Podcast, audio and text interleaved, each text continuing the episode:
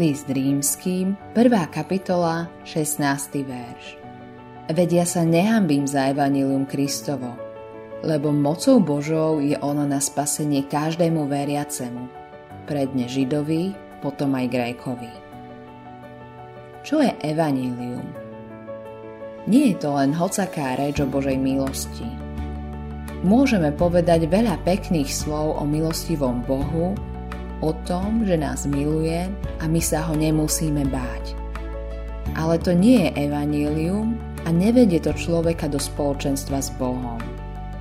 Evanielium nie je ani hocaká reč o pánovi Ježišovi. O pánovi Ježišovi môžeme hovoriť veľa.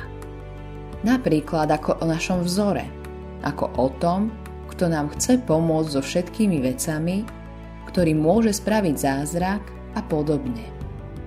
Ale aj tak sme nevyslovili evanílium. Evanílium to je jasná správa o tom, že Boží syn sa stal človekom. Je to zväzť o konkrétnych skutkoch, ktoré naplnil pre našu spásu. Tam, kde sa zvestuje, že sa Boží syn stal človekom a vstúpil do nášho sveta, zobral na seba trest za naše hriechy a trpel za ne svojou krvou, kde je zvestované, že Boží syn naplnil celý zákon namiesto nás a kvôli nám, tam sa zvestuje Evangelium. Evangelium charakterizujú najmä dve veci. Zväzť o zástupcovi a zväzť o tom, že zdarma dostávame všetko.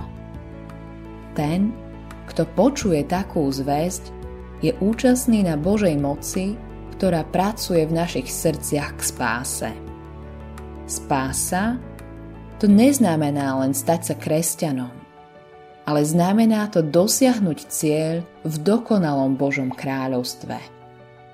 V slove o pánovi Ježišovi sa stávam objektom, ktorý Božia moc vedie do spoločenstva s ním a ďalej ma spaseného vedie skrze tento svet až k dosiahnutiu cieľa. Ak sa pýtaš, ako môžeš zažiť Božiu moc, toto si zober za svoje. Autorom tohto zamyslenia je Eivin Andersen.